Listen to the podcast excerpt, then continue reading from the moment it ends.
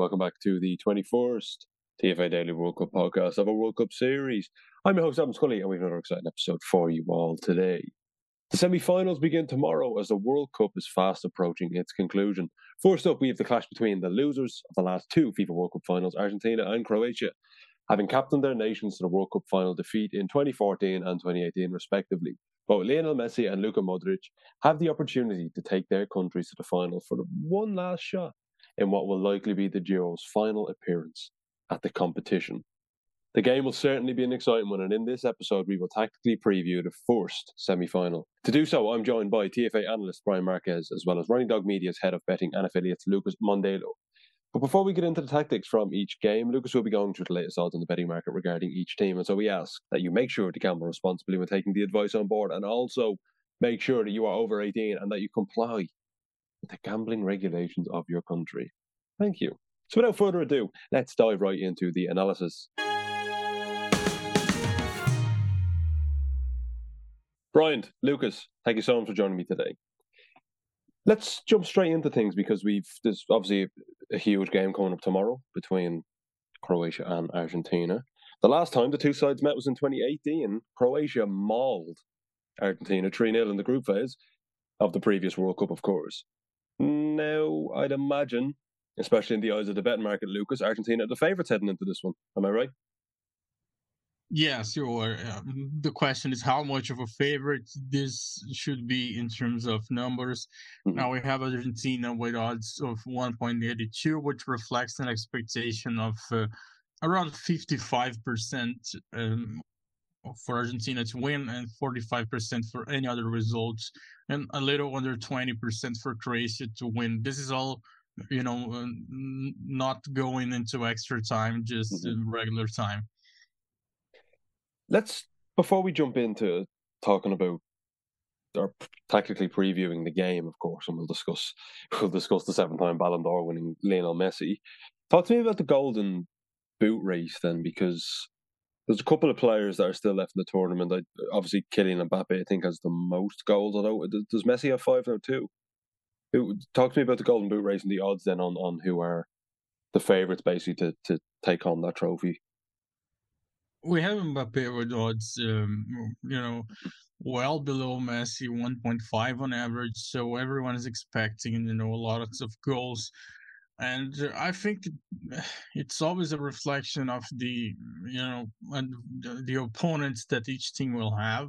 So it's fair to say that whatever happens result wise in, in the coming semifinals, Mbappe, in theory, has a lot more chance to score some maybe even a hat trick or beyond that against Morocco. While Messi will have, you know, a, a tough opponent and even a goalkeeper that is trending. So this also affects them. Even if they both get to be in the final, that's mm-hmm. that's a factor. So that's why you have them. But you also have in the third, you know, place of expectations who would significantly you know smaller odds than he had he he had 21 to 1 before quarterfinals and now he has 7 to 1 after mm, the most recent match. It's interesting you said that about Mbappe and because he's playing Morocco could score a hat trick or so and I think that exemplifies really well the difference between maybe the, the eyes of most not the eyes of most people but I suppose the, the, the reality of the betting market compared to rea- the reality of the of the game really in terms of the tactical side of things because when I look at Morocco, while they may be deemed the weakest opponent left in the competition, they've the best defense. You know, so uh, I, I find it interesting that Mbappe still has such low odds, considering that he's going to be literally facing the toughest defense. In the eyes of the betting market, then does that literally just take into account the fact that Morocco are a lesser side than Croatia, Argentina, and France? Well, I guess it always uh, it's tricky because you have to consider all opposition that Morocco faced in the tournament. So, and the question is, how hard was it to keep you know the numbers this way for Morocco? And you have um, also you know a, a, comparison between the teams in terms of uh, how hard it was the opposition for these strikers so far. You have the you know the fact that Mbappe is leading the race now. It always counts into in terms of you know formation of prices, formation of odds.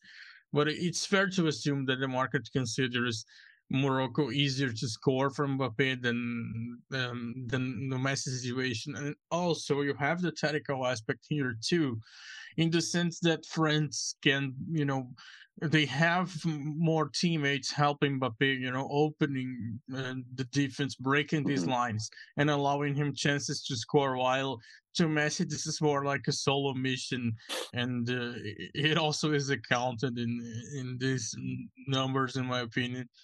Who's the best outside shout then, do you think, for the Golden Boot? Albeit it's quite late to ask that question. I feel I probably should have asked that the, the last 16 in the quarterfinals. Well, I think it, at this stage it's natural to expect, you know, the race to be between the, these three guys. But mm. I, I, think there could be some surprise with Giroud, considering, you know, everyone knows the way he gets to score.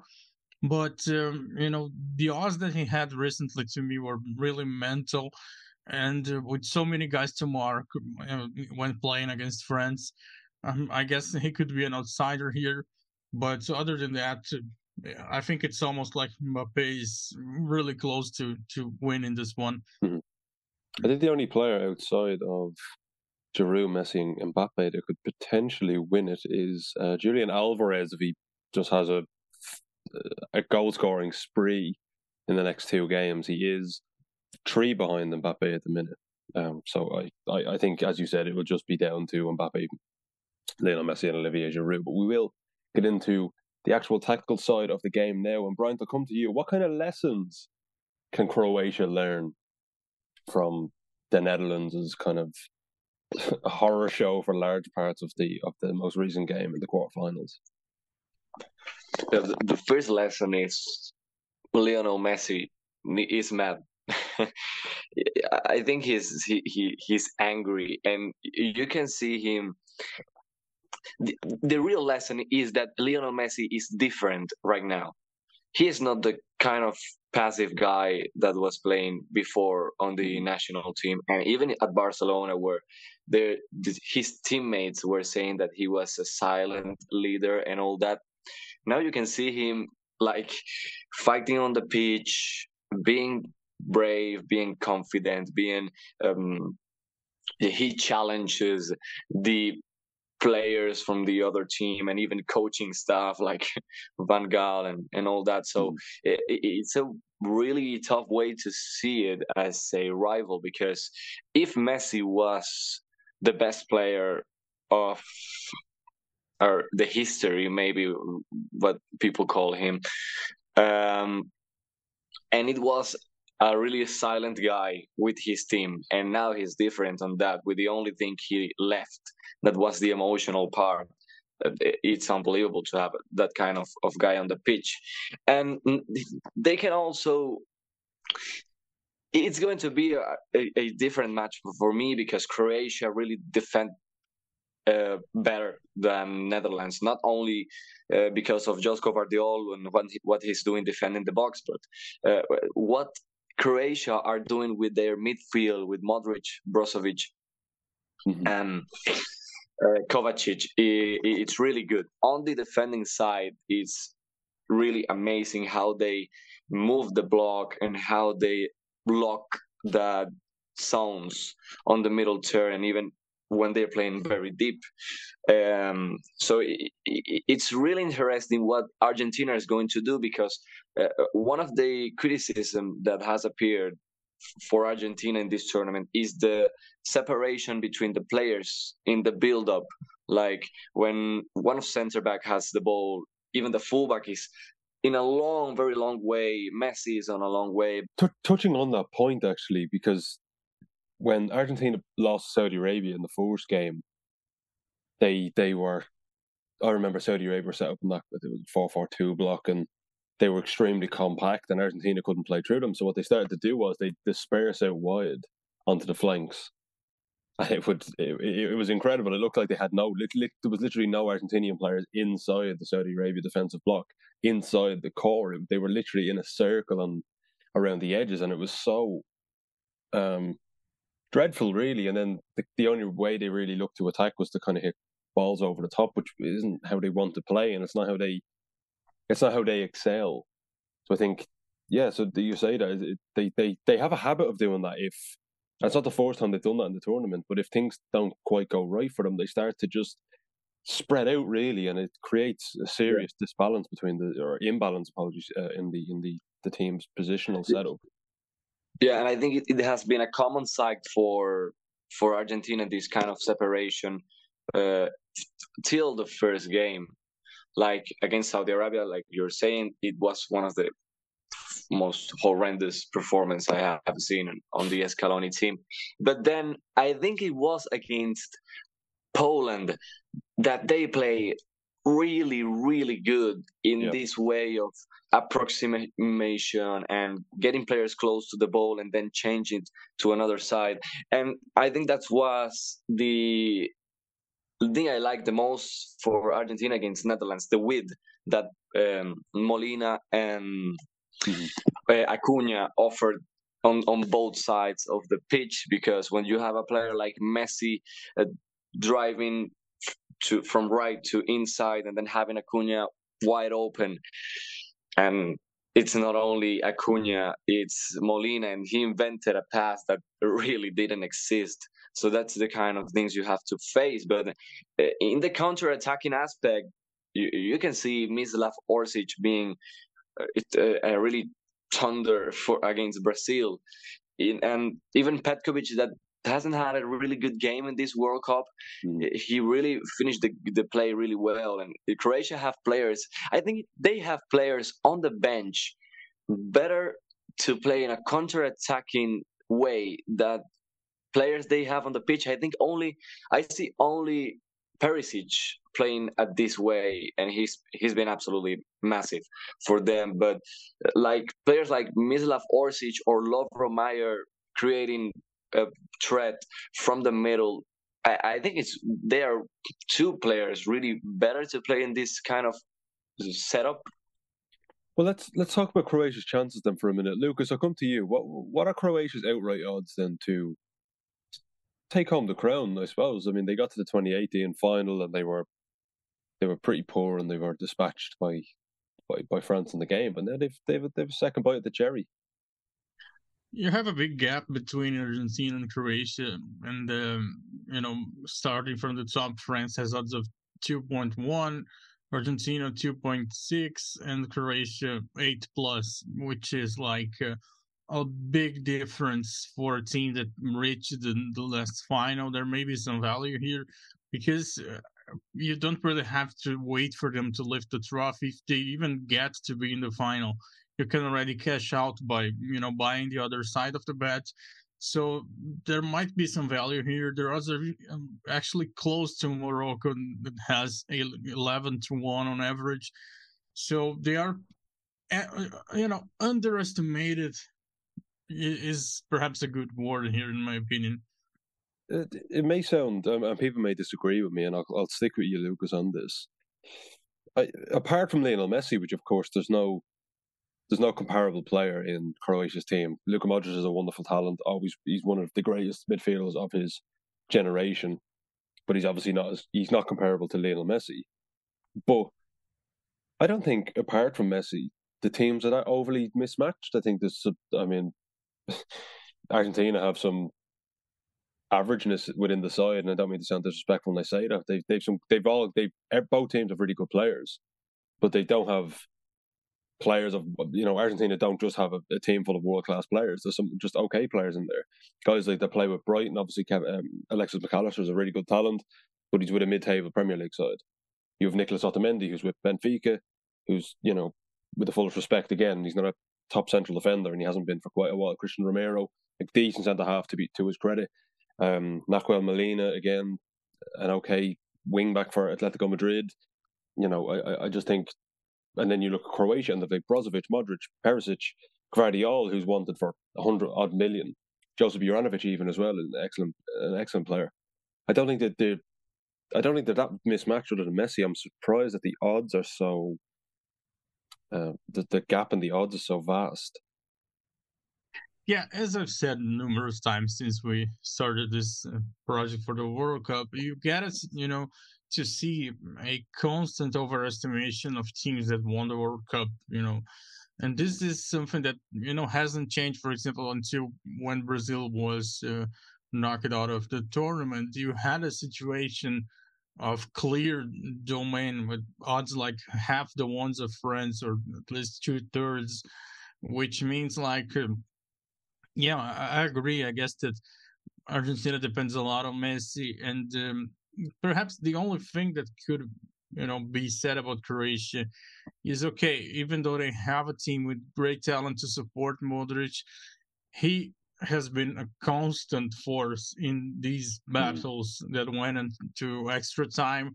He never gets subbed, which means there might be some, you know, significant fatigue accumulated over the last times, and he's not a, you know, a young guy by no standards in football, meaning that um, it it could be a problem for them if anything happens but still, I don't think the odds, in you know, both for the the outrights and the match result odds uh, for the semifinals are justified at all. I think they deserve a bit more credit to Croatia.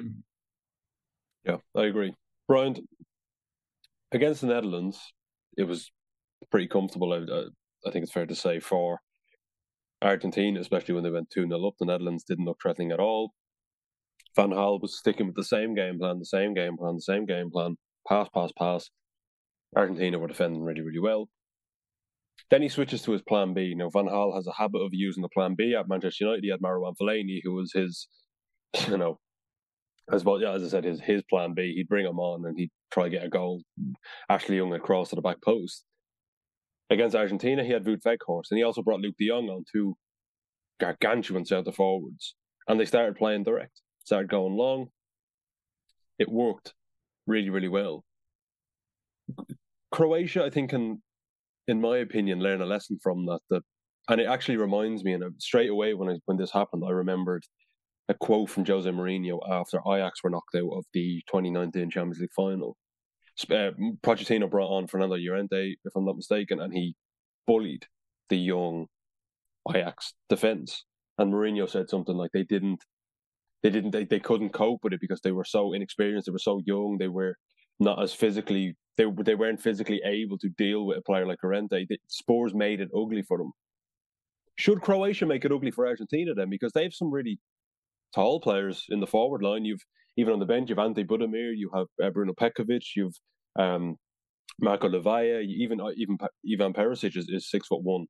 Should they try and take a leaf out of Van Gaal's page and to make it ugly for Argentina? Because again, with the fullest respect, Otamendi's not tall. Neither, I, know, I know this is redundant at this stage, but neither is Lisandro Martinez. Christian Romero is the tallest, and he just stretches to six foot one. Yeah, and it's kind of an, another lesson for Croatia because in, at the time that Wout Weghorst yes, was subbed in to for to the pitch, he he only targeted the shorter players like Lisandro Otamendi, and he was creating danger and threat because of that because he's a beast. And even if Lisandro and Otamendi have a really good jump and have really good physique and an athletic build to jump and to beat the uh, strikers he's he's immense. And as well Luuk de Jong. I don't think Otamendi could be the guy that they are going to target here because aside he's short. I think he has been really good in the aerial duels in this world cup his jump has been really good and aggressive and he's really proactive to go out jump and anticipate crosses and passes and all that. So he he's been like his good form on Benfica he has brought it here to the World Cup, and that's very good for Argentina. But then you have the likes of um, Lisandro if he's going to play, or if the fullbacks get into the box, they are really short. So Mhm. a cross to the first post, back post, it could be a, a- an issue for, for Argentina and players like Petkovic, even Perisic, that y- you you can saw see. Perisic's header against Japan. Yeah, this yeah. is what you know. PC it was exactly what it was exactly what I'm going to say. You could see that that header, and it, it was amazing. So they have the kind of players. If the things go wrong on the plan A, if they w- like to go to a plan B with tall players and cross it to the box, it could work. Like it worked for Netherlands.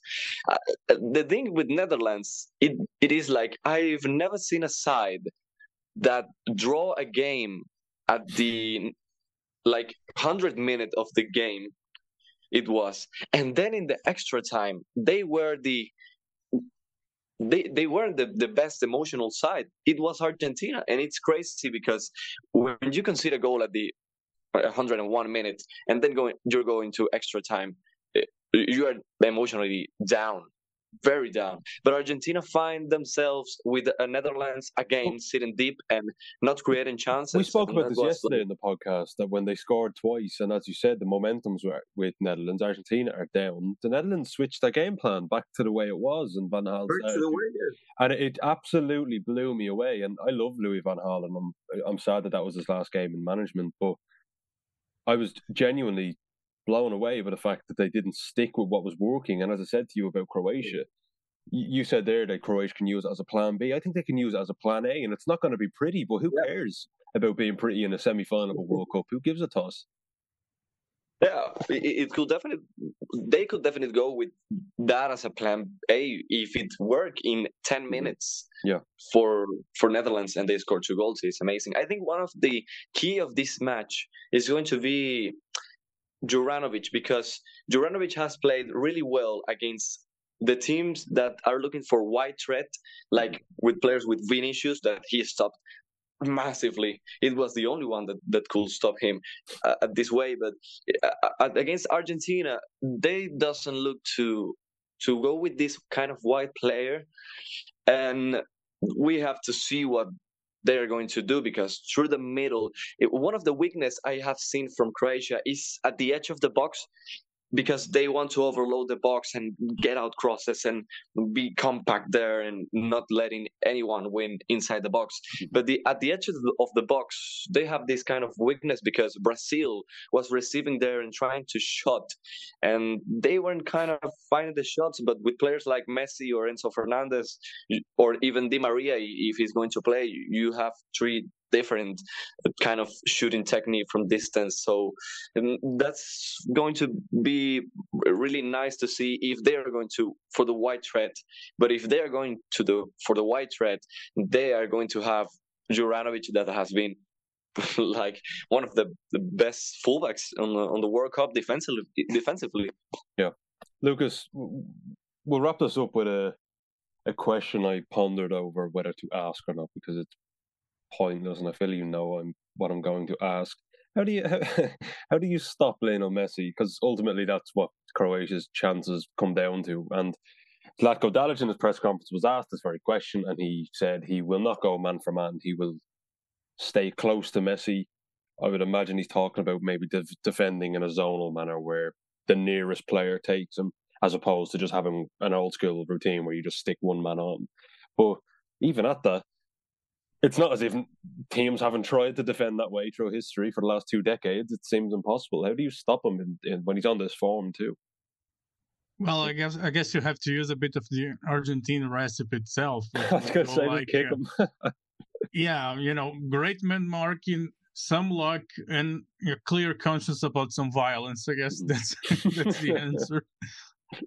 a few, a few uh, air quotes tactical fouls. I think is, the, is maybe the best way to stop him. But even at that, it's not as if nobody's tried this before. I think again, and and, and it's it's absolutely mundane. But Croatia's chances of getting through to, to their second final solely lies on their ability to stop Lionel Messi because he's in this in such incredible form. And you see even against uh, the Netherlands where Nathan Ake stepped out. It all it took was a little shimmy of his shoulder, and Ake had stumbled about three yards, and it created enough space for him to be able to slide the ball through to Nahuel Molina.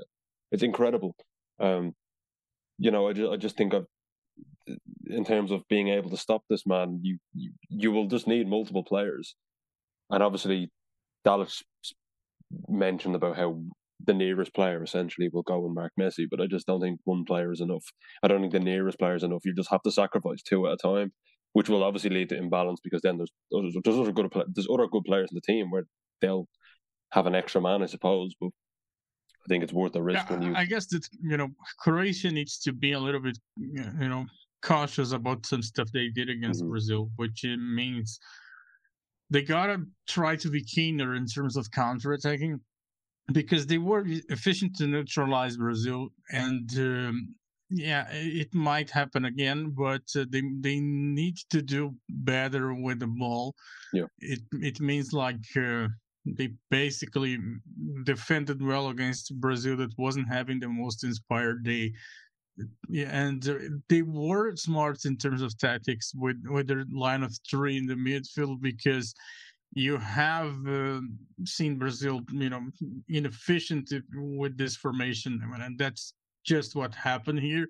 But it, it just won't happen for them if they try to, that again without some kind of, you know, way into the counter attacking. Because, as I said, all it takes is just one mistake to, you know, suffer a goal, and that's it. Yeah, and it's interesting because they have I think there's been out, out of their five games so far, three of them they failed to score within the 90 minutes. Of course, Brazil was in extra time. They failed to score against Morocco. They failed to score against Belgium. They hammered Canada and they look great in transition, but then in the rest of the matches they've looked pretty, pretty uh, mundane. I think it's fair to say on the ball. So yes, I fully agree with you. They need to be more efficient and effective anyway on the ball. Brian, Lucas, thank you so much for joining me today. I really enjoyed this chat. To all the listeners at home, I hope you enjoyed too, and make sure to tune in tomorrow as we preview France's bout with Morocco in the second semi final of the World Cup. So make sure to check back in for that, and please share the podcast too, it really helps us grow. Thank you all for listening, and goodbye for now.